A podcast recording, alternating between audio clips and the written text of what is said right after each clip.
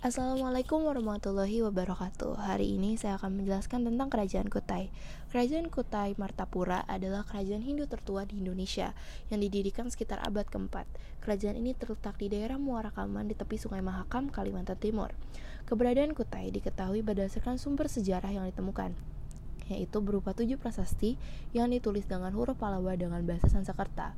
Dalam prasasti Yupa disebut nama raja nama Raja Kadungga yang pertama menaiki tahta kerajaan Kutai. Disebut pula bahwa Kadungga memiliki seorang putra bernama Asmawarman yang menjadi raja kedua Kutai. Asmawarman memiliki tiga orang putra, salah satunya bernama Mulawarman yang akhirnya menjadi raja dan berhasil membawa kerajaan Kutai menuju masa kejayaan.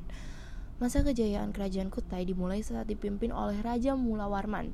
Mulawarman disebut-sebut sebagai raja yang memiliki budi pekerti baik, kuat, dan pernah mengadakan upacara persembahan untuk kaum Brahmana. Selain itu, di bawah kekuasaan Raja Mulawarman, kehidupan ekonomi kerajaan mengalami perkembangan pesat dari sektor pertanian dan perdagangan karena letaknya sangat strategis. Runtuhnya kerajaan Kutai karena keadaan kerajaan Kutai setelah Mulawarman tidak menunjukkan tanda-tanda yang jelas.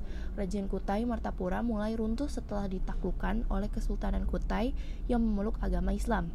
Pada tahun 1635, raja terakhir kerajaan Kutai Maharaja Dharma setia gugur di tangan Pangeran Sinum Panji Mendapa dari Kesultanan Kutai.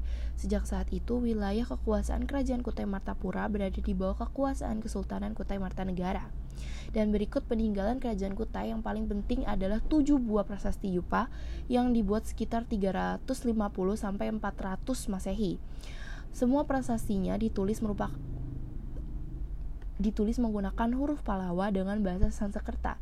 Isi ketujuh prasasti kerajaan Kutai adalah sebagai berikut. satu Berisi silsilah dua Tempat sedekah tiga Macam-macam aspek macam-macam aspek kebudayaan seperti politik, sosial, ekonomi, dan budaya. Terima kasih. Assalamualaikum warahmatullahi wabarakatuh.